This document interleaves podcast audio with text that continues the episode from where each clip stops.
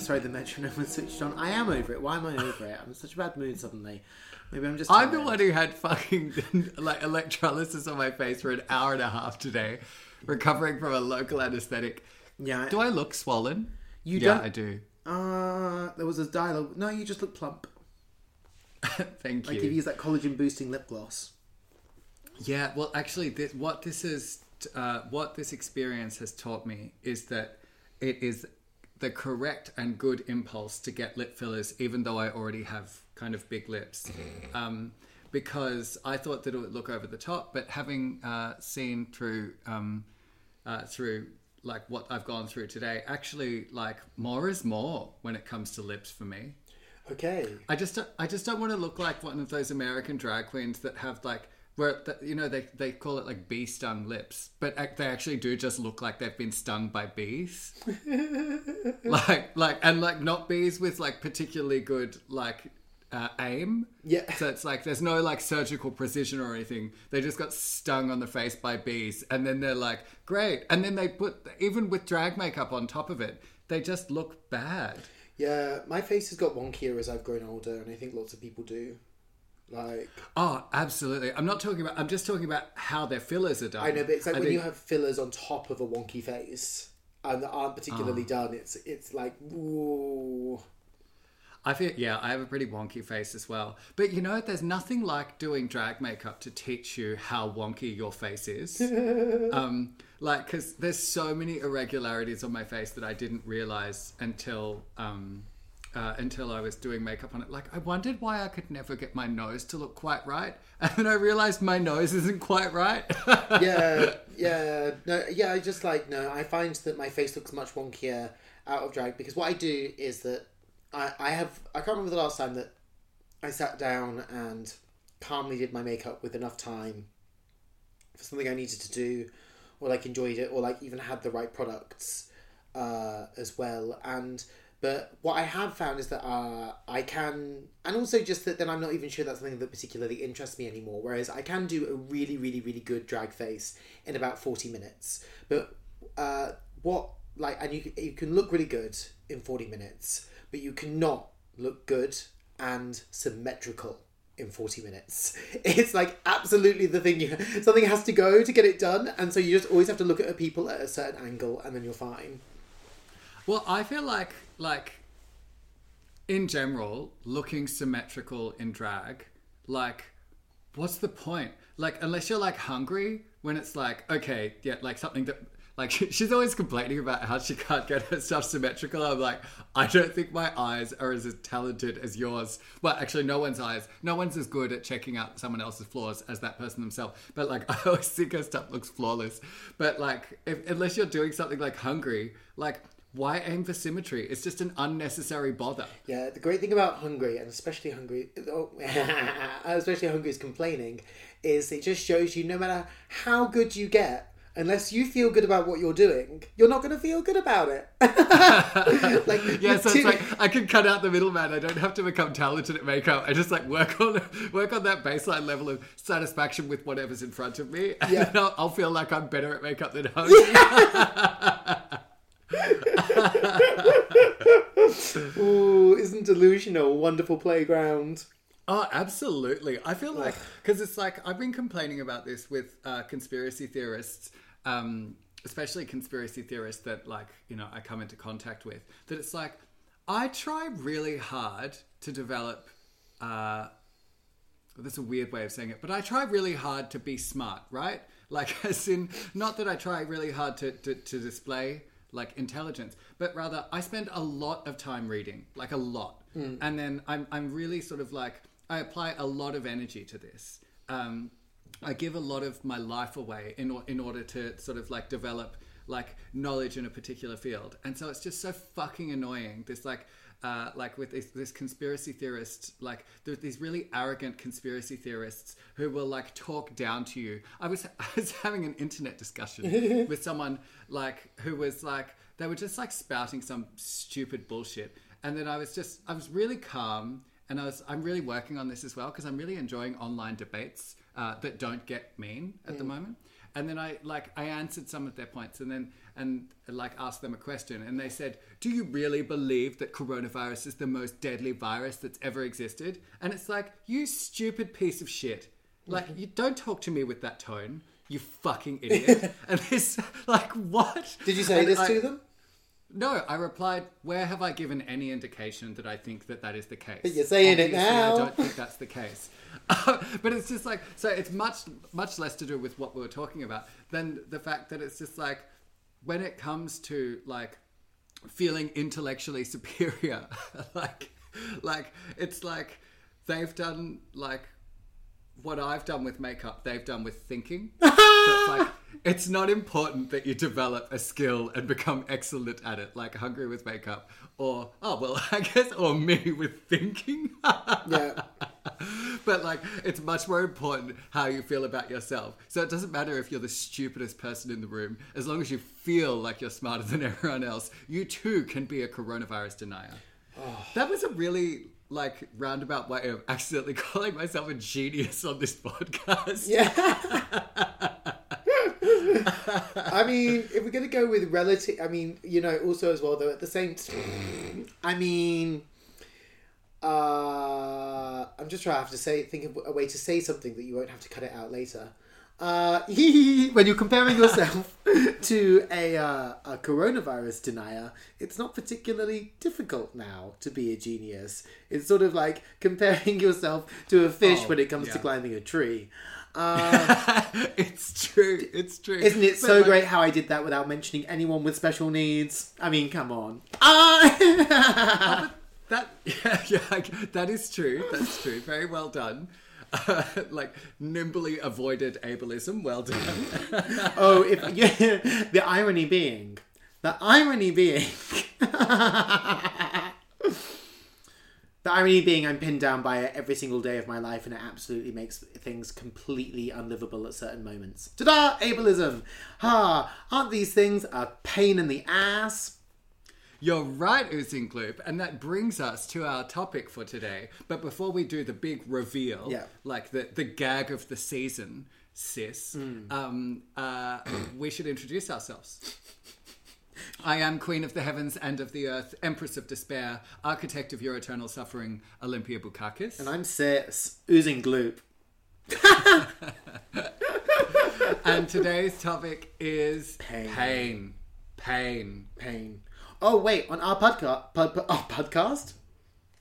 Our podcast.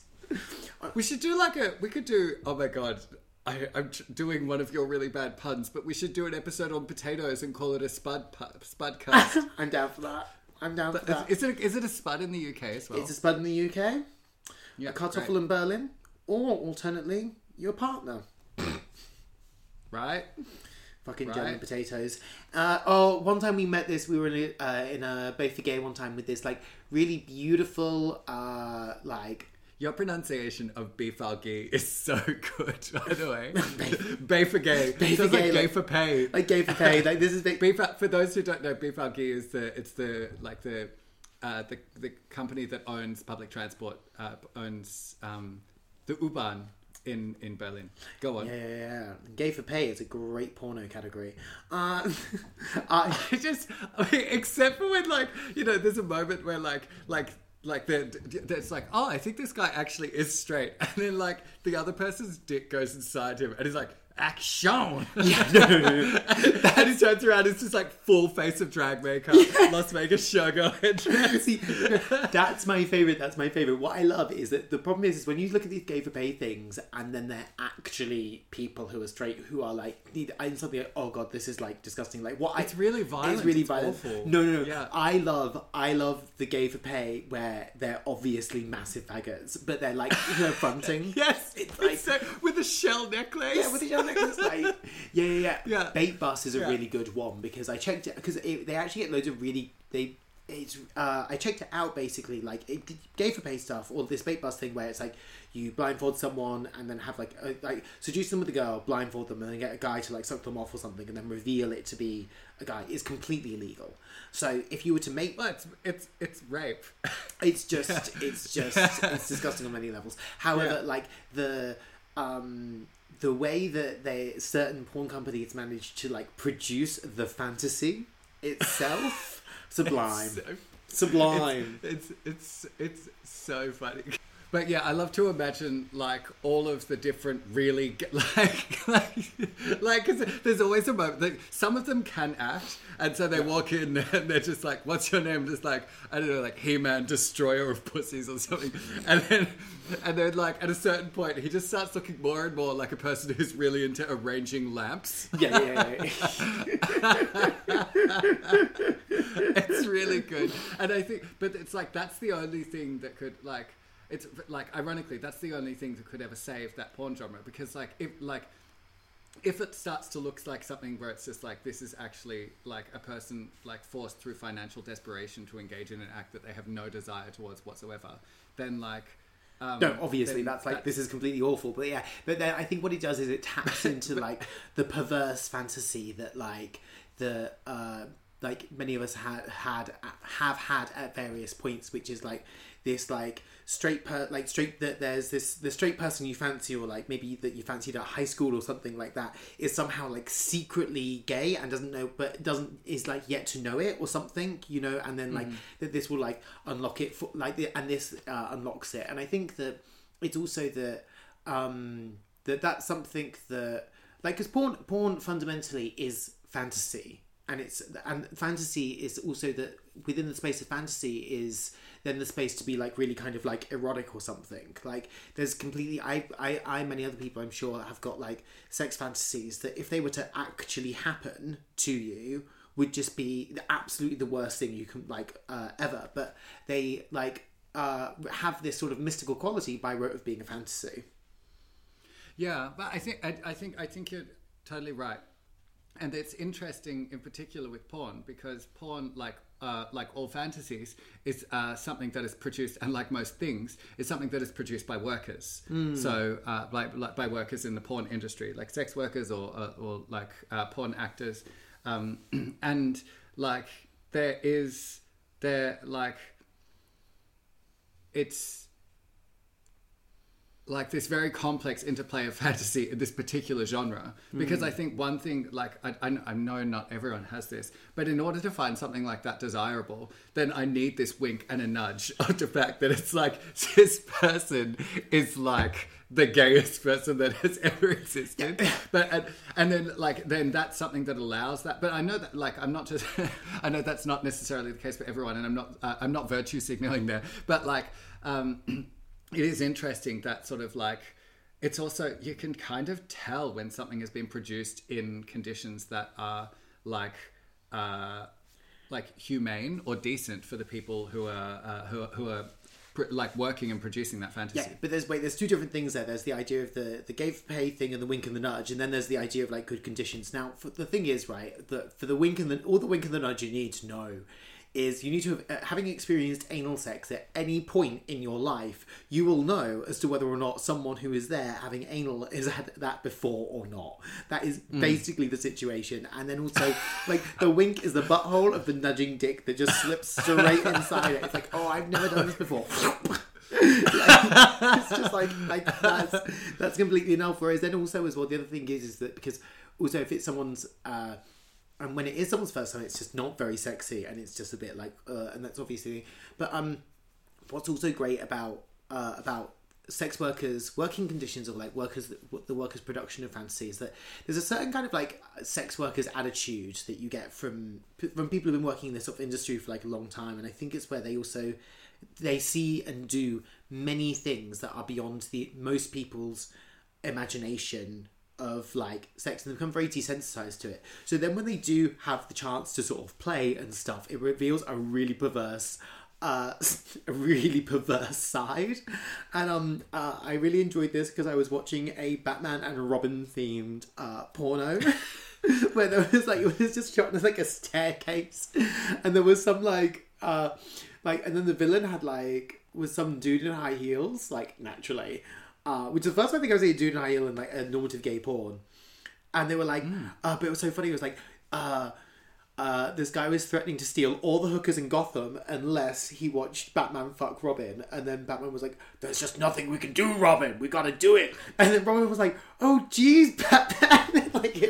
And then they fucked. It was great. In the really classic, really cheap spandexy costumes. Amazing. It was really funny. Yeah. I was thinking... Oh, I just blanked. You know why I blanked, though? Yeah. I blanked because I am in a lot of pain right now. Mm. I have had... Oh, but you know, no, I was thinking... my mind is jumping around a lot because I'm in quite a bit of pain. But you reminded me of this... It's this fantasy because a lot of the time, I think I speak like a faggot perspective. I think I speak from a faggot perspective. You speak from a faggot perspective? Which surely one lists from a faggot perspective. Well, I can't because my mouth is so swollen. I'm not sure how that works. But a lot of the time, people's first crush was on a friend or something who was often straight. And then and it's also like this thing that it's like, if homosexuality is this thing that is like, you know, this... it's like this like evil miasmic presence, but then when you feel homosexual desire in yourself, then you're like, oh my God, like if despite having already knowing that you shouldn't, then you're like, oh, so it's out there as this like bad thing when people say that's so gay or whatever, they're referring to this like limp-wristed poltergeist. Yeah. But then when you feel it in yourself, it feels so like real and present and pleasant as well. Mm. That it's very easy to just assume that's like, oh, everyone feels this. And I still get this as well sometimes where I'm like, oh, some people aren't gay, or like actually most people aren't gay. But like, I just kind of like universalize that experience because it's so real for me that I went along with it despite how much harder it made my life, especially my early life, also kind of my later life. I think I understand this sort of suspicion. I think this porn sort of like relates back to this idea, this paranoid idea that we have that it's like, if we became gay, despite all of the stuff that we lost because of that, then it must be the case that everyone is secretly gay. And the world's secretly gay kind of thing. And I think as well that also as well... Which it is. Well, yeah, but it's also as well that obviously that this the porn and the pleasure and the hypersexualization of queer... Like, queerness is hypersexualized, obviously. Like homosexuality. You can't even mention, this homosexuality, etc. And then also as well, because it's one of these things where it was just like, right, you have persecuted queer people, eliminated queer people from public life, from, like... dominant narrative. We've eliminated queer people from holding out positions. It's also very interesting to note that when queer people were in the closet, people like Freddie Mercury or like George Michael could become like superstars. And now that queer people can be out of the closet, we don't actually have any queer people still. Coming out is still career suicide, basically, in many contexts. And that's for other people to. There's other papers to explain this. It's just simply, this is the case still. And so, but also in a big way, a lot of this is the resolution of this. It's just to fuck like a rabbit. And then also this is as well like, and then to engage in this pleasure. And that's basically to reconcile one with the pain of being queer in the straight world. Mm-hmm. There's this book called Towards a Gay Communism by Mario Mieli. It's originally Italian, and I think it's like Notes on a Homosexual Critique is the Italian name, but like obviously with an Italian accent. Mm-hmm. There's a chapter in it on heterosexual men, and the chapter is called Heterosexual Men or Closet Queens. And like part of his revolutionary program, because he's marrying like Marx and Freud and like a bunch of other stuff. It's really cool. A gay marriage I can get behind. That would have been... Oh, no. No. Marx was, like, really boozy, but Freud was really into coke, right? Whatever. So, Marx and Engels would have got married if that was going to happen. You know what I mean? Like, so... No, but I just mean, like, if they hung out, like, then that would have been, like... those really, really intense, cokey, like nights at the pub where like no one will shut up, and artists on coke is the worst thing in the world. I have a friend who is an artist, and she was like, "I just think I'm amazing on coke. I just have all these interesting ideas and blah blah." And I was like, "That's the key word, is that you think that you're amazing on coke. No artist should be allowed to take coke, because it requires, to be a professional artist requires such a strong, like, driven ego that you don't need to add coke to that. You just don't." Like, myself included, it's just like talking, like, you, whenever you realize you're taking coke and you realize that you're talking about work and you're an artist, you should absolutely stop talking. Or maybe taking coke would make me a more ego-driven artist, so I'd have stronger boundaries with my work. Okay, cool. Great research. Okay, so you just said coke would help you have stronger boundaries. What boundaries are you missing that you think coke would contribute? Let's not get into that, because you're in pain, which I'm you're in pain right now from your laser treatment, which we should really be talking about. But I'm currently very uncomfortable because of my resentments process that I'm going through with Alcoholics Anonymous, which is just kind of like. It's kind of death by a thousand cuts, but it's sort of like necessary, where it's basically acknowledging that I don't have the emotional maturity required to be able to like regulate my own response to narcotics and intoxicating substances, and evidenced by the fact that I'm in Alcoholics Anonymous.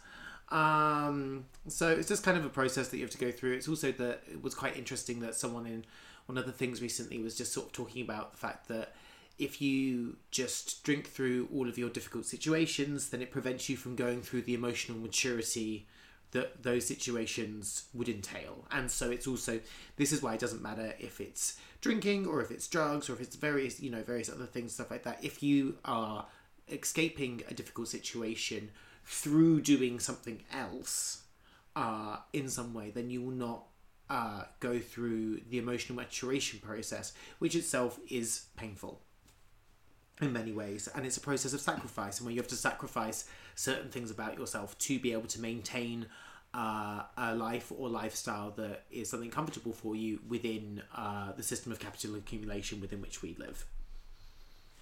I think that sounds like a really wise and important realization. What I would add, though, is that like the difference between you and people who aren't in Alcoholics Anonymous is not that you have lacked the emotional maturity to deal with like drugs and alcohol, but rather you have decided to take the step to deal with your relationship with drugs and alcohol. Like, because when I was sober for like, I've been sober on and off for a really long time. I'm definitely not sober anymore. And loving it for now, actually. But I'm sure that I will have plenty more sober periods in my life because I find them really grounding. But when I went through a really intense one in 2019, it felt like I was the only person in the world that couldn't just have like this carefree, easy relationship with like substances or whatever. And that I had to like really, because I was going through a tough time and I had to really sort of regulate myself all the time. But then, like, a lot of the time, almost without exception, the person that you look at and think, oh, wow, they're, like, because we live in Berlin, right? So this is a special situation. But the person that you look at thinking, wow, this person parties all the time and they have their stuff so together and they're so happy and they're responsible and controlled enough to really, like, look after themselves. Without fail, every single time, within a couple of years, that person is having some serious shit going on. Like, they're just like, there isn't a person who can like live in this party world in Berlin at full speed for longer than a couple of years.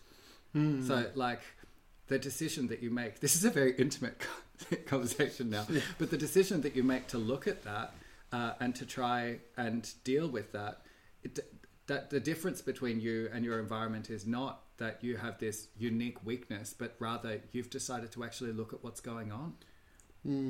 Thank you, Olympia. Oh. Love you. Oh, I love you too. Yeah, it's like, it's called Step 4 in Alcoholics Anonymous, and then like I did it already, and then you go to Step 5 where you talk it all through with someone, and then right at the end they're just like, it just asks you like, are you sure you did everything? And then I kind of look back and I was like, I have some other skeletons in my closet and stuff. And it's just kind of like very it's very interesting. It's just, yeah, no, it's very interesting to think about this in terms of other things, but it's also as well, it's a hard program ultimately. Like, it's got better points, it's got easier points, but it's got easier points and harder points. But it's also as well like, and then it's also quite difficult because you have to like, you have to just keep consistently reorientating yourself within it, I guess. But that's also what you kind of have to do with the practice of living, anyway, as well. I wanted to talk, because this made me think actually, that what you were talking about, how like it's the pain of certain experiences that you actually then can learn and gain maturity from. And this reminds me of like, because like as we've like alluded to a couple of times, I'm doing electrolysis, which is where they put a needle in every hair follicle. I'm getting it done on my face to permanently remove my facial hair, and it's like they put a needle in every follicle and then run an electric current that uses the water in that follicle to create, like, I don't know, it kills the root, and then they pull it out. And it fucking hurts. And they do it for every hair. And it's like, you could do your entire face, which would take, depending on how much hair you have, like more time than you could do in one go. But you would still need to do it at least 6 times more. So it's like, I've been doing it for years. And it's very painful. But I don't have a 5 o'clock shadow anymore, which is really nice. But like, it's this really strange thing because it hurts so much that often the process is like 5 minutes in, you're like, okay, do I actually want to be doing this? And it's like, of course, I've always hated my facial hair. Like I remember when my mum gave me a razor and some shaving cream when I was a child, I started crying because I was so like embarrassed and didn't want to deal with this. Even though it's like a very sweet and responsible gesture on her behalf. And so like, but it's just like, it like really, really hurts. But then it's always balancing, like, is this thing that I like, and that I will get something out of, worth this pain? And then I think, do you think it usually hangs on how bad the pain is? No, I think it depends on what is happening within like your wider constellation of things. Because also something I've been thinking about a lot with this process of emotional maturity and what we go for and these sorts of things is that typically speaking, and I disagree with this, but typically speaking, emotionally, there are certain ways I do agree with it, which is to say emotionally mature people accept that there is nothing that they can do about capitalism. And so it's kind of like, but then at the same time as well, that also this comes from a certain perspective. It comes from from a perspective inherent within our culture that when you're young, you'll be revolutionary, and when you're old, you'll be conservative. Ugh. And this is... Yeah, they say, if you don't have a heart, if you're not a socialist when you're young, you don't have a heart. And if you're still a socialist when you're old, you don't have a head. Yeah, this kind of bullshit, basically. And my history teacher told me that. He said, except the second part's not true. It was great. Yeah, that's cool. Yeah, it's one of these things which I understand it as well, where it's just like, I'm sure you do as well. It's like, we've both turned 30 and it's just like, ooh, I want to have like nice skincare. I want to have these like nice objects. I want to have like a nice comfortable life. I want to do these things. Are these other things that I could be doing worth it if they endanger these my nice objects and my nice things and my nice clothes and stuff like that? Whereas like when you're younger, you're just like fine with the idea of like running around and being crazy. Well, I'm not really making much sense. I think you know what I mean. I think I know what you mean, but I think that's a very specific kind of anti-capitalist politics, because me liking centered moisturizers and stuff is very much but what I mean is socialism. Well, no, I don't mean. I know that it's like, it's also that like as a, as one, it's very easy then within these things to think like, oh, I've got my nice things, I've done like this and I've done that, and I've had to, if you're say working, for example, a 9 to 5 as well, and that you do this and you work towards these things and you sort of achieve these things, and it's like you have to go through this violence of working this regular time, and also like when it's also that. That in the Anglosphere you have to pay for university, and also home ownership is really pushed because debt encumbered workers don't go on strike. And so it's the idea of, there's actually a book I really want to read, I mentioned it before in this podcast, but I'm going to buy it soon, it's called Debt, the First 5,000 Years, and it's about how money, and it basically, it's an anthropological perspective on economics. And it says that actually that we consider economics and the state to be two separate spheres, but they emerge together. And that basically the long and the short of it is this person argues that we should be writing debt off more frequently.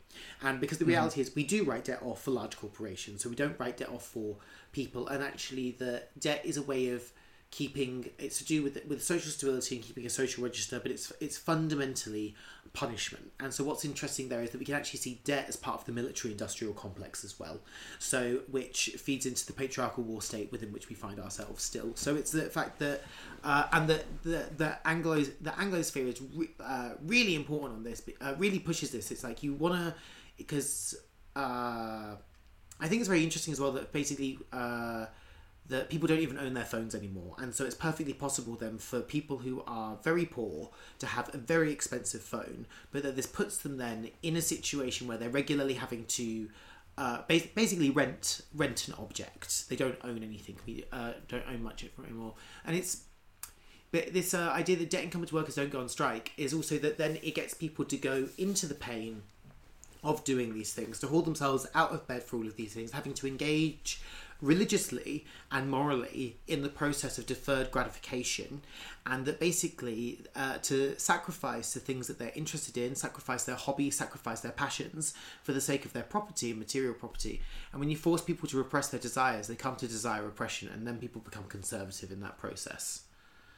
And that's so it's not, you don't become conservative as you grow older. As you have more invested in the system, you become conservative. And this is why you have all these memes coming out now of people saying, oh, you're going to become conservative when you're older. And people are like, me, now I'm older and it's a bog witch in the woods, which I really enjoy.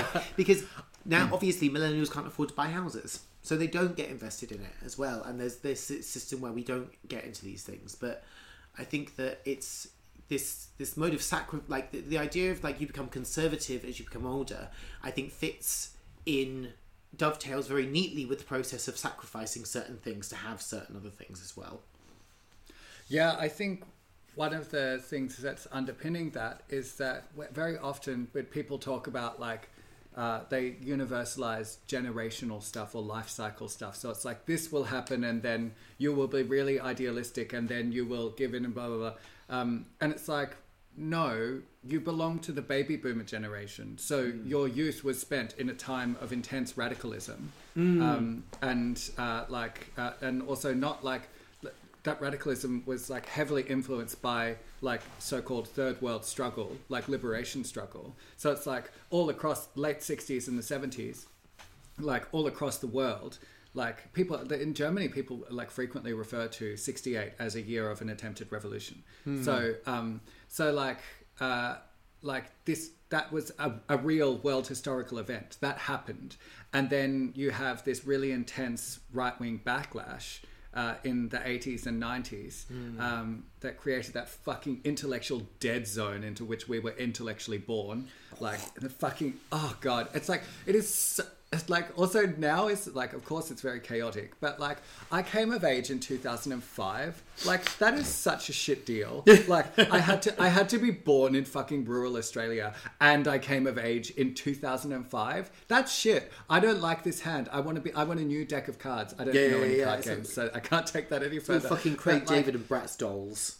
Yeah, exactly. And fucking like denim skirts. Oh. Like Just terrible. And then also, like, when 10 years later, all of the, like, the 19-year-old, like, arts kids started, like, ironically reappropriating early, like, 2000s fashion, it was just like, shut up, you're such a dickhead. Yeah.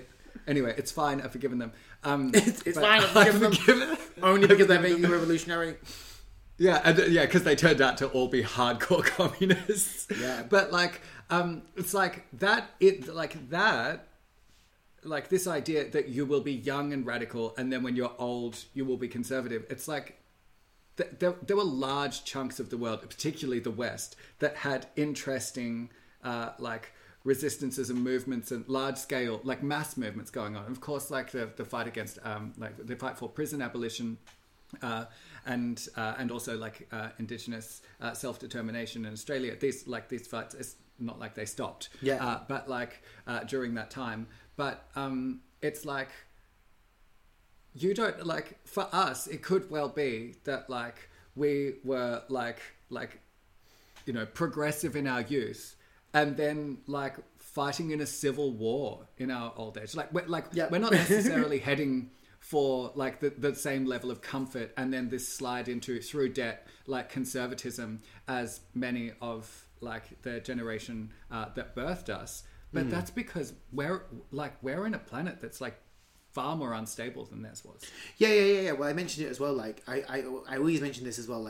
I love the metaphor of the cubicle movie, and Joe Biden is the cubicle and stuff as well, and this process, and Francis Fukuyama's notion of the end of history being endemic of this moment. There were so many. I was so interested in what you were saying, I forgot the intelligent thing I was going to say as well. So no, but that was very interesting.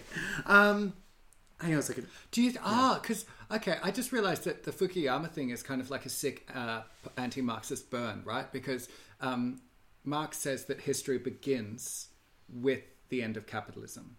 So this is when human history begins, because this is the first point at which humans can be human, which I feel I love it. Yeah, so no, totally. But it's also as well. But then Fukuyama says the end of communism is the end of history. Well, it's very interesting right now because I've been reading the years as tarot cards for some time, since 2016, because the 16th tarot card in the Major Arcana is the card of disaster.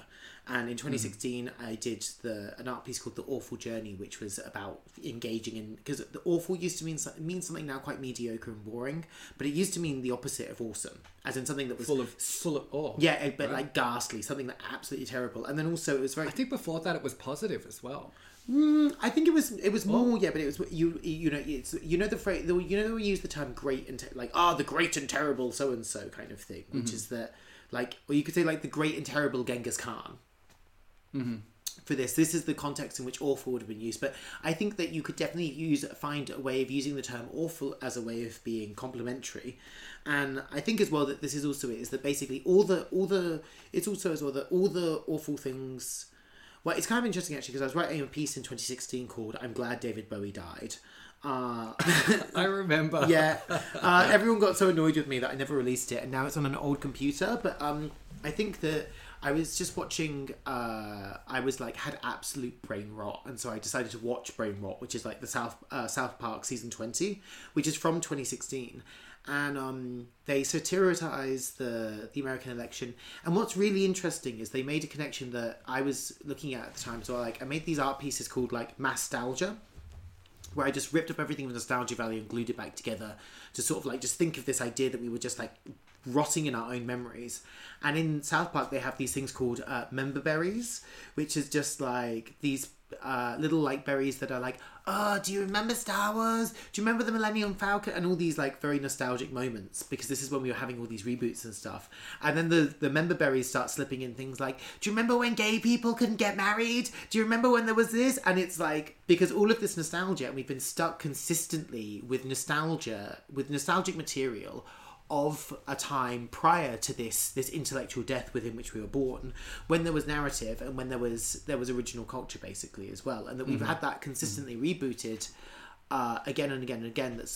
I think that then the awful year of Donald Trump and Boris Johnson, in which Boris Johnson Brexit emerged as well, which basically were just conservative nostalgic moments, and that have been there for the last 4 years, and that this also, the David Bowie dying was this process of, and all these celebrities dying and all these stars dying, as it were, was this process by which we kind of lost a sort of sense of coordination, and people wanted to become re-coordinated within what they knew. And obviously within this Joe Biden cubicle experience of like stability, obviously racism is just there and coloniality is just there, and actually this is the disgusting underside by which liberal centrist politics actually works within these things. And that's why left-wing radicals that are cited by right-wing people can't even form a coherent ideology beyond cancelling people on Twitter, yet at the same time right-wing radicals can actually be elected to the highest positions of political authority in the Anglosphere relatively easily. But what's kind of interesting with that is that then 21, if in the Tarot series, is the world card, and we're in 21 now, of course, so it's like this, and I feel that we are in a new world. I feel there is a distinctive generational shift away from all the conditions that we were growing up in that seemed like they would just perpetuate themselves forever, now do not exist. And I think the most endemic thing of this is the basic fall of Facebook, where people are coming off Facebook, they're not actually engaging in it anymore. And I think there was something about Facebook that just felt like it was going to be there forever and we were going to be on it forever, and there was no way to imagine an alternative beyond that, whereas now it's basically just died. Yeah, I like Facebook sucks shit. I fucking hate Facebook. It's fucking awful. Let's get off. We all need to leave Facebook. Yeah, I also feel I've also noticed that my engagement is down. Yeah, but like I think that's true. But I think it's also important to note that what Facebook is in different parts of the world varies very much, because there are places where Facebook is used in very different ways than in sort of like. Relatively affluent, relatively affluent corners of like the US or Europe or Australia or something like that. But they've done some really sneaky shit in poorer countries where I think that like without some sort of organized resistance, they're going to have a real stranglehold on how the internet works. But like in terms of in the rich world, they're standing. It's like it just. I think people are getting too much of a short attention span to be able to deal with Facebook. Yeah. Because you notice as this stuff develops, the thing maybe this is me old man yells at cloud. Yeah. Sort of vibe, but as things develop, like you had the blog. And then you have the Facebook post, and then you have Instagram, and then you have then Twitter as well, and then you have TikTok, and the things that people are the amount of time that it takes to consume these things gets shorter and shorter and shorter. And this is maybe I'm going full old man yells at cloud, yeah. But fucking dumber and dumber and dumber. People just appear so fucking stupid, and then the only way to sort of express any sort of nuanced thought is through layers of irony and reference to the broad collage that makes up our collective imaginary or whatever. And this is of course very sophisticated. That is the height of sophistication. I don't think so. Our contemporary time, I do, and I think but this is in our contemporary time, and this is the point because I'm talking about our contemporary time. Yeah. I think a meme is all well and good. Oh my god, I'm definitely playing to the wrong audience here. Yeah, but a meme is all well and good, but it cannot replace meaningful and thought through engagement. Yeah, no, but basically Becky Joe. Okay, so there is a user called Basically Becky Joe on Instagram who has basically strung together about 15 or 20 or 30 different TikToks to tell this kind of story, and I'm absolutely addicted. It's like a soap opera. Each post is like a soap opera, and there's this amazing drag queen who is like a 2005 chav. And it's honestly I believe that this was the old Tran shouting at cloud needs to see this, and this is someone who has managed to use many layers of nuance together to create these things. But I think it's interesting. I think it's also what's very interesting about this, if you look at the size of the screen that we're usually engaging with, that we actually have gone from engaging in movie images from cinema screens to TV screens to desktop computers to laptops to mobile phones. And now actually the size within which we use, it's kind of like it feels like slowly we're being like pulled into this in some way, which is kind of quite amazing. But I think that and I think there's certain ways of spinning it together. Wait, hang on a second. Oh, I forgot the clever thing again.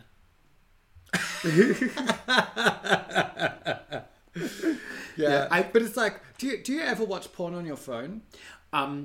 Only when I was on a residency and I didn't have my laptop with me. See, that's funny because that's one thing where it's like, this will not do. It's like, like everything else you get through your phone, but it's just like, no. So that's, maybe it's like the sex drive strikes back. And then I can't wait until after Corona's done for the return of the hookup. Oh my God. I'm like, it's not so much, no, I'm like, okay, let's get back to pain. Cause it's not so much that I am, cause sometimes I have this like thing where I become clinically insane because I'm so horny. But I think this is just a manifestation of like touch deprivation. Mm. But like I'm just finding it so fucking rough at the moment. It's so hard. I just want to be around people. And it's like, you know, I thought when I was going through a breakup, and my first one, I thought it was interesting because usually I'm used to like being relatively good at understanding things quickly, understanding complicated things quickly, unless, of course, it comes to an area where my brain doesn't work so well, like maths or science or whatever. Well, then you quickly understand you don't get it. Yeah, exactly. I quickly abandon it before anyone can see me being bad at something. With the breakup, it took a very, very long time to understand a very simple thing, which was that the relationship didn't exist anymore. Mm. So it's kind of like this now with going like, this is crap. I hate feeling anxious and lonely and like deprived all the time. This sucks. And it's like, well, yeah, it's been like that for a long time, but I still keep saying, I'm still processing that. It's like, this lockdown sucks. No, not this lockdown, this virus. It just sucks. The way in which the society in which I live has responded to it fucking sucks. Yeah. It does suck, but also as well, I think that I'm not anti-lockdown. No. I'm just anti a lockdown that doesn't impact people's working lives rather than just their But there's personal lives. No, there's completely huge problems with this, which I was talking to my housemate, and basically as well that right now there are mutations of the virus in the UK and also now in South Africa as well, and Brazil. The entirety of Africa is scheduled to get 2% of vaccines that are being released, which is just completely imperialistic bullshit. Like, we are still now to this day, and it's very interesting because I think maybe I mentioned it before, or maybe I just mentioned it to you in person. But if you look at broadband cables, they follow slave routes, basically the route of slave trading, and so that we can actually see, actually in the maps of our contemporary time, we still find imperialism occurring. So if we look at the distribution of vaccines and we see where they go, and there's some ridiculous idea as well. It's so stupid of this idea of like, if we by giving out vaccines to certain centres first before other places, well then this is just so stupid because you think there's still this misunderstanding that this is not going to somehow come back, basically, and that is by refusing to acknowledge the equality of all humans. And until we actually acknowledge the equality of all humans, we're not going to get past this.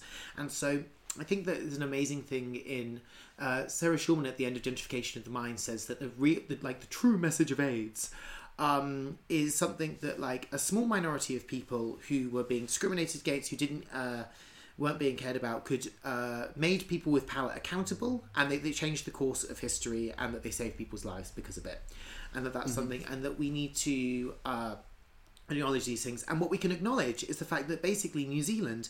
I'm pretty sure that New Zealand managed to get down to coronavirus, to zero cases of coronavirus, before the vaccine came out. Correct me if I'm wrong. Mm-hmm.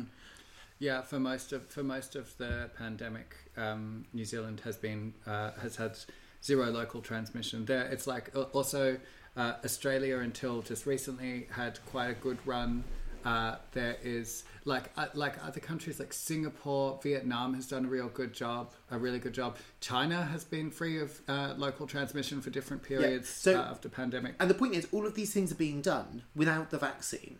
So actually, the process there is a different way of practicing social engagement that doesn't require the vaccine. Because of course, the vaccine is a complete pipe dream to think that the vaccine is going to solve the problem. Because number one, the virus can mutate. Number two, what do we do when the next pandemic comes along?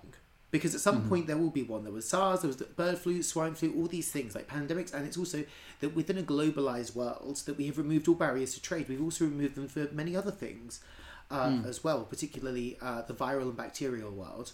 So that, which is a huge gap in the way that we think about life on this planet. And so, but it's kind of a bit like, in many ways, I was kind of thinking, like, I really like Tammy T's song, like, Birthday. And at the beginning, I just love the line that says, like, it's not the worst birthday ever, but worse are yet to come. It's just like... Oh my God, yes. Yeah, and it's just like, it's just one of these things that I just, like, I felt pain more recently, I feel pain more on a personal level more recently. Because when I was younger, I used to just find pain like quite an optional thing, which is, I think it's maybe just to do with just being able to disassociate in various ways. But also it's one of these things where, is this the worst thing that's happened to me? No. Is this the most painful thing that's happened to me? No. More painful things likely to happen to me in the future? Yes. So do I need to identify with this particularly too much? No. Yeah. And it's a way of letting it pass. Yeah, God. I always have this image in my of like when things get tough of myself in a clamshell, like that, like at the bottom of the ocean. That it's like at a certain point things get tough enough, and then the clamshell closes, and I know that there's like this massive like waves and storm going on above me, and it's just like, oh well, I'm just going to be in here for a while. Yeah, with my pearls. Yeah, exactly. Yeah, but like. I was going to add, there has been offers from companies in the global south that are asking for if you release the patent for this vaccine, then we will produce it, and then can which means people in the global south can receive the vaccine and also can top up the supplies of Europe. So it's like. It's a kind of like this is completely insane. It's a particular contradiction of imperialism and colonialism is that like it plunders, expropriates from populations in the periphery in order to get accumulate massive wealth in the core, like in old-timey days Europe, and still now in Europe, but also the US. A European colony. And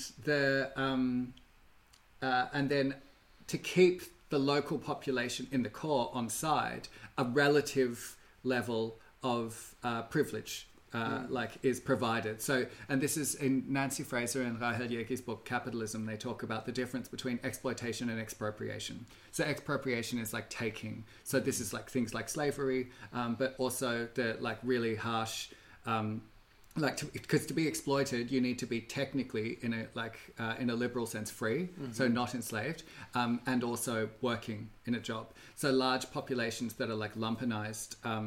But like in the US, like large populations of African Americans who have no access to work and stuff like that would also count as expropriated rather than exploited because their labor is not being exploited. And so it's like this relative privilege is given to those who are exploited as a result of what is taken from those who are expropriated. So this is like the European working class as opposed to colonized populations and their descendants. And you see this also with... this thing with the vaccines, that it's like it would also be better for the white working class in Europe and the US and around the world to not be continuing with this like brutal, murderous colonial logic, because it's also not like these companies that have these patents now funded this research by themselves. Dolly Parton did help them. Dolly Parton should leak the coronavirus. And it would be better for people in Europe, in Fortress Europe, if this patent was released. It would be better for everyone except for a tiny minority of people who stand to make a lot of money. Right. So it's like, I think this is a very important argument because you can. Exactly. Well, there's that thing that it's like the people who are destroying the world have names and addresses. Yeah. But like, yeah, I wanted to bring up this thing about this other essay, but I can't think of a neat segue. But I was thinking about because rough segue coming in. Wide load. I held that space for you, babes. Because I think a lot of the things that we've talked about so far were about using an experience of pain to try and sort of learn from that or grow from that, right?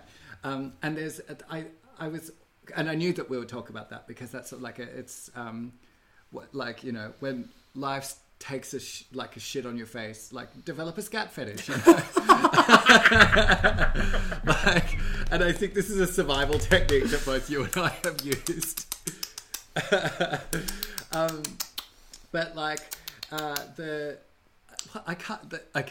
Zoom is cutting out whatever noise you're making, and I'm so glad. Oh, it was a horrible noise. Noise. Yeah.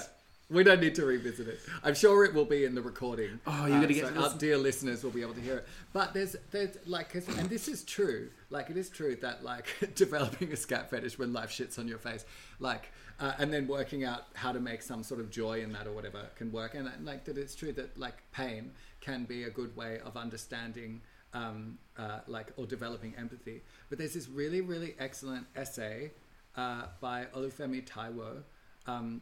And it's called "Being in the Room Privilege." Being in the Room Privilege, Epistemic Deference and Elite Capture and Epistemic Deference. And he's basically talking about a white journalist contacts him. He is Nigerian American, and he's an academic, a professor. And a white journalist writes to him and says, I don't think that I'm qualified to write this story. So I'm abandoning the pitch, but I thought maybe you would be interested because she had this, was about to be commissioned to write it or something like that. And he goes into that situation, uses that as the spring point for this amazing, amazing discussion or essay. And he talks a lot about how it's standpoint epistemology is this idea. You talked about epistemology maybe last. I did. Yeah, in our dreams episode. Ways of knowing. How you know shit. Yeah, exactly. And so standpoint epistemology is this idea that having a certain social position means that you have access to a certain kind of knowledge. Yeah. And this is in general, good and true. And he says the problem is that the deference epistemology has taken... precedence. And this is the idea that one should always defer to someone that has a standpoint that qualifies them to that supposedly has a better grounds upon which to stand to make a certain statement, and that overtakes the quality of the things that are said. And I think we can broadly agree that is a tendency that happens. And the way that he was his argument on this particular point is really great. So he argues instead for a constructive epistemology. But I'd also just say quickly is that with deferential epistemology, what it means is it gives people an excuse not to have to educate themselves on something. Exactly. And so they're not actually engaging in doing the work. So there's no action. Yeah. Yeah, and so it's also did you just say that this reporter who deferred to this doctor did so, and that he also felt he wasn't qualified to write? No. He said because I think it was about African American poverty. Yeah. And he's like, well, I'm a tenure track professor. I don't experience African American poverty. Yeah. And also, my parents are Nigerian migrants, which is not the same as being descended from formerly enslaved population. So this person didn't do any work to find out who they were even deferring to. It was just this very lazy of I don't feel qualified to this. Well, you're automatically better at this. He has a kinder response to it, which is that he said Yeah, and I think I think ultimately more productive. You're not wrong. But he basically, his response at the end of the essay is that he says, he wrote back and says, why don't we write it together? Okay. And so that he says it's like, it's understandable that I don't think it's like morally deficient for people to like default to deference epistemology, because like, you know, like, for example, there are a lot of queer people who would get up in arms about a straight person writing anything about queer stuff. And like, and those queer people could be right or wrong, but we know it's a tendency, right? So it's understandable, but that people have this like tentativeness, right? But then he talks. So I more than like, this is one of the most clarifying and great essays that I've read, and it's free, available online. Olufemi Taiwo, Being in the Room Privilege. Can we just link it in the description? Yes. Yes. And it's in the description. And he says something also about trauma, that the same politics often talks about trauma and uses pain and suffering as a starting point. I want to quote quote from it. So he says, the deferential approach to standpoint epistemology often comes packaged with concern and attention to the importance of lived experience, and among these, traumatic experiences are especially foregrounded. And so then there's a little bit more, I'm skipping ahead, but he says this amazing thing, which is, I take concerns about trauma especially seriously. I grew up in the United States, a nation structured by settler colonialism, racial slavery and their aftermath, with enough collective and historical trauma to go around. I also grew up in a Nigerian diasporic community populated by many who had genocide in living memory. At the national and community level, I have seen a lot of traits of norms, personality, quirks of habit and action that I've suspected were downstream of these facts. At the level of individual experience, I've watched and felt myself change in reaction to fearing for my dignity or life, or crushing pain and humiliation. I reflect on these traumatic moments often and very seldom think, that was educational. And he says, it's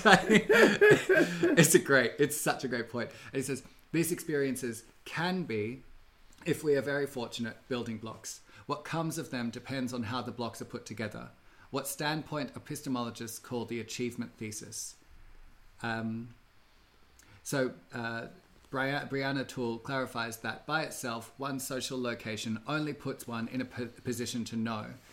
Epistemic privilege or advantage is achieved only through deliberate, concerted struggle from that position.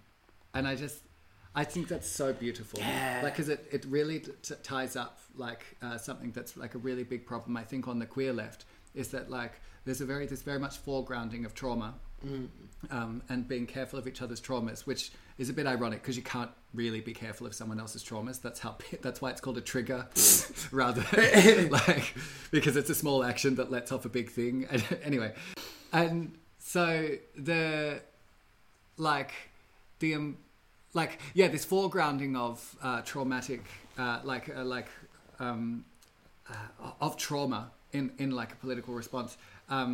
It's like it has this idea that actually that our traumas make us noble or wise through having suffered them. And I think that's also not always the case. There's many things to say about this. First and foremost, which is that there's like, there's one time on RuPaul's Drag Race, that like RuPaul is like lecturing like Nina Bonina Brown. Yeah, Nina Bonina Osama bin Laden Brown. She says that. She says that as her name. Nina Bonina Fofana Osama bin Laden Brown. She stuck that in. She says that on the show. If you go back and listen to it, there's a bunch of them. It's really funny. And like, yeah, like she's like she's about being like a victim, and then she like cries at a certain point, and there's this thing, but it's also sort of like hugely within like so many like fucking boomers now want to complain about victims this, victims that, da, da, da. Everyone's like seeing themselves as a victim. However, if you look at all of the media that has come about as a result of reality TV, there is nothing that is loved more than a survivor story. Oh my God.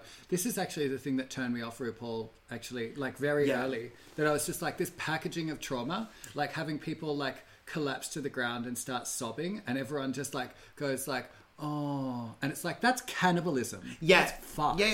It's also as well, a huge thing about RuPaul's Drag Race is like, I think that like season 4 is really interesting because there's this like Relaska Talks like trinity of people, and they got like loads and loads. That's of season 5. Season whatever, who cares? Like about these numbers. Be like, you are so right. Yeah, like fuck that. I'm just saying it's because people might recognize it and it was a certain moment, and it's like the way that the Relaska Talks, this trinity of people looked like a series of people who were like bullying Jinx, which there may have been some truth to, and I'm not disputing that, but the thing is though is that they were cast, and also that then they brought the same set of people back during All Stars, and then they were like really criticised for being friends to each other, and it's like these people have a history of working together as drag queens outside of Drag Race, and they were loyal to their friendship with each other, and they got a really really really bad rep for doing that, and that's genuine queer affectivity.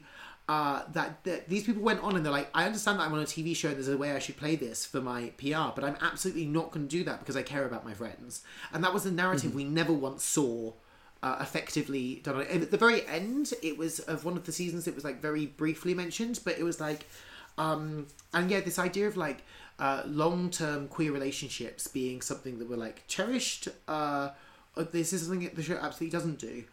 Anna,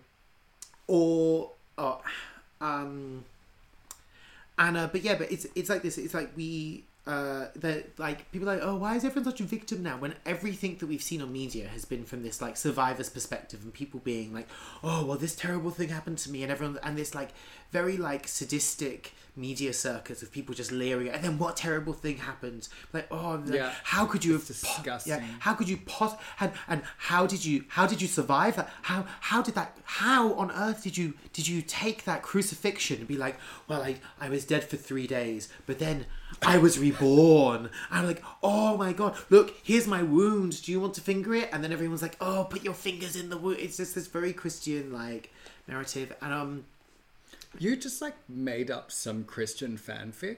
Oh my god! I was like, Jesus, like I saw a really good picture of like Jesus lifting it up and be like Jesus showing off his top surgery. Yeah, I saw that. I think Jesus is a hot bottom. Yeah, hot transmasculine bottom. Yeah. Oh god, what I would have given for that now. Ooh. Oh, ooh. Oh! I just want to finger the wound. Oh my god, that's terrible. But there's your like, but I think what you were getting at, which was that I think the thing that you were getting at was this idea of like centering trauma as a way of like becoming wise or morally virtuous.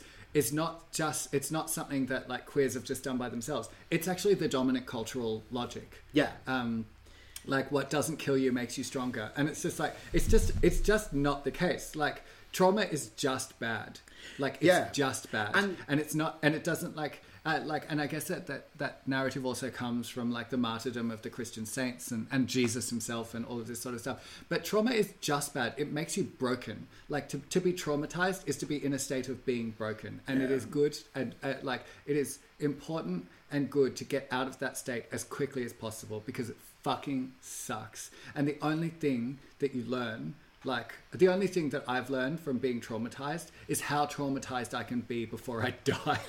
Like that's a shit thing to learn. I didn't need to learn that, you know? Yeah, no, totally. It's also that that Sartre, well, the thing is, right, is that then it's also that you have experience, and then at certain points there's certain things are traumatizing, and then you overcome them, and that produces this perception of like emotional like maturity of some kind or something like that, which is this very like, it's very very like showbiz as well, like this, and this is how Harvey Weinstein managed to like roll on, you know, and like be this abusive cunt for so long. Actually, also speaking of abusive cunts, Marilyn Manson is a fucking abusive asshole, and Love Bailey, the queer icon in the making, just posted a story about how she was like helping a certain thing, and basically Marilyn Manson took out a gun and put it to her head just for like lols, and that then she was like 20 years old and like working within Hollywood and wanted to make a name for herself. It was just this idea of like, you've just got to deal with this stuff to work in the business.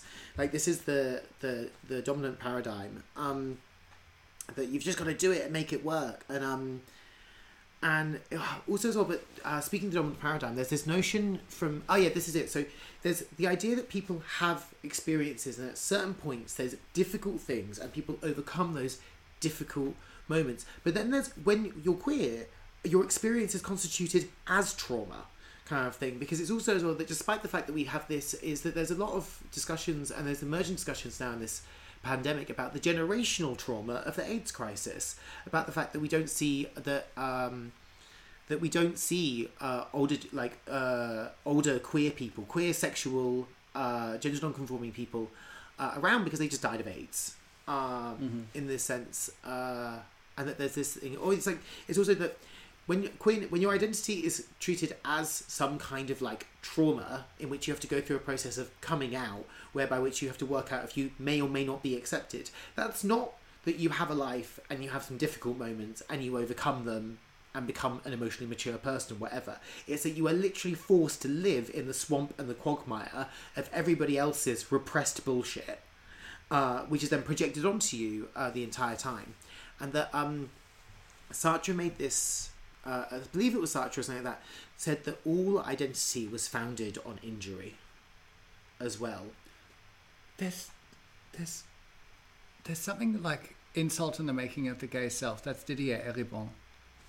I think insult in the making of the gay self.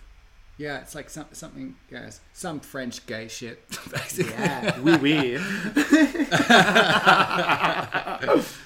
But yeah, it's like, yeah, that's... I feel like we should go away, read that, and then do another episode on, what was it? Insult, yeah. Oh, identity, all identity is stemming from injury. That definitely will be coming. But I think it's more to do, a brief way of seeing it is the idea of acknowledging that you yourself are an independent person who is not connected to like the wider world, which arguably is a result of our alienation from our species being under capital accumulation within that sense. The destruction of the commons, the destruction of collective life. Yeah. Or the capture of the commons. Yeah. And it's also just that then there's this sort of kind of like, this is like a wounding experience. And that then also as well that like wounding experiences are very powerful markers of the self. And to sort of something that I did when I had to like, just go through process, and I did this a performance art journey, and I went through Scotland, and I like baptized myself with like this triplicate system in like freezing in locks, in Scottish locks, and the important thing to do was go into a body of water and swim out until I couldn't touch the floor anymore, because this is something that I find explicitly terrifying. It's so terrifying. Yeah, like completely. It's just, it's really, it's like this moment you're in this water, it's like too dark to see the bottom kind of thing, and you can't touch it, and you're just there. And I think, and I had to go under 3 times, and I had to just go through this process to sort of kind of like create some kind of like, and I did this to, not because I wanted to do this necessarily, but because I felt there was some kind of experience in this necessary for me to function within our society, and to not have a certain sense of attachments, and to undergo this like experience of being cut off from the world in this very cold water that sort of numbed the senses. That was, but also eventually, as I got used to it, I started really appreciating it as well. Like, and I think there is a way to appreciate our distance, and also there is a positive way of feeling pain, but it's when you're in the gym. And you're like, feel the burn. Well, so this is what I mean. It's like pain up to a certain point is great. Like there's lots of things that you can learn from it. People who haven't suffered enough in their lives are fucking unbearable. Yeah. Right? Yeah. And so I mean, like, good for them, but please stay the fuck away from me. Yeah, like, you know, when they win, like the way they wince when you make a particularly dark joke, it's like, oh, I'm sorry. Yeah, I'm anyway, sorry you had such a comfortable time. Yeah, but there is a certain point, and I think that point is different for different people, at which it's like, no, too much. This is better without. Yeah, it's also, And I think that's my thoughts on pain. Yeah, I would just say, I think as well, though, it's important to distinguish, in the spirit of a book I really want to read, Sarah Shulman's Conflict is Not Abuse, there is a distinction between pain and trauma as well. Just because something is painful in a moment, it is not traumatizing. And we have spoken about the pain of trauma, which obviously is these things, but it's sort of like, if pain is like the Bulbasaur, then trauma is like the full-on like Venusaur situation. Like, it's the evolved Pokemon. If it takes, but that's the thing, it's like it can take one of those gemstones or whatever and become you go straight there, and you never know which one it's going to be, and blah, blah, blah. Oh god, but no, absolutely, because I think pain can cause trauma, and then trauma causes more pain. But like, it's like everything in moderation, even pain. Speaking of which, I am seeking a BDSM dom because I feel the need sexually to be beaten up. If you are interested in applying for this position, please email. What's the email address? No, but send it to your personal one. I'm not sorting those. What? Oh my god, Olympia! Where's the solidarity? I'm not your secretary to find your new BDSM dom. What a pain in the ass. You can say your email. No, just like track me down somehow. It's called oozing glute. Figure it out. I like someone who's resourceful. If you have any responses or feedback or questions or comments, feel free to email us at slurryspeaks@gmail.com. I am not your BDSM secretary. Oozing glute. And if you have a suggestion for a theme or anything like that, feel free to email us. I feel like I'm being dommed already. We'll be back next week. It was a pleasure to discuss pain with you, oozing glue. Those two things are rather linked now, aren't they? Oh yeah, I didn't mean that on purpose. And it's been a wonderful time. It's been a pain. It's been a very pleasurable pain to talk with you, Limby. Okay, well, see you next week. Ciao.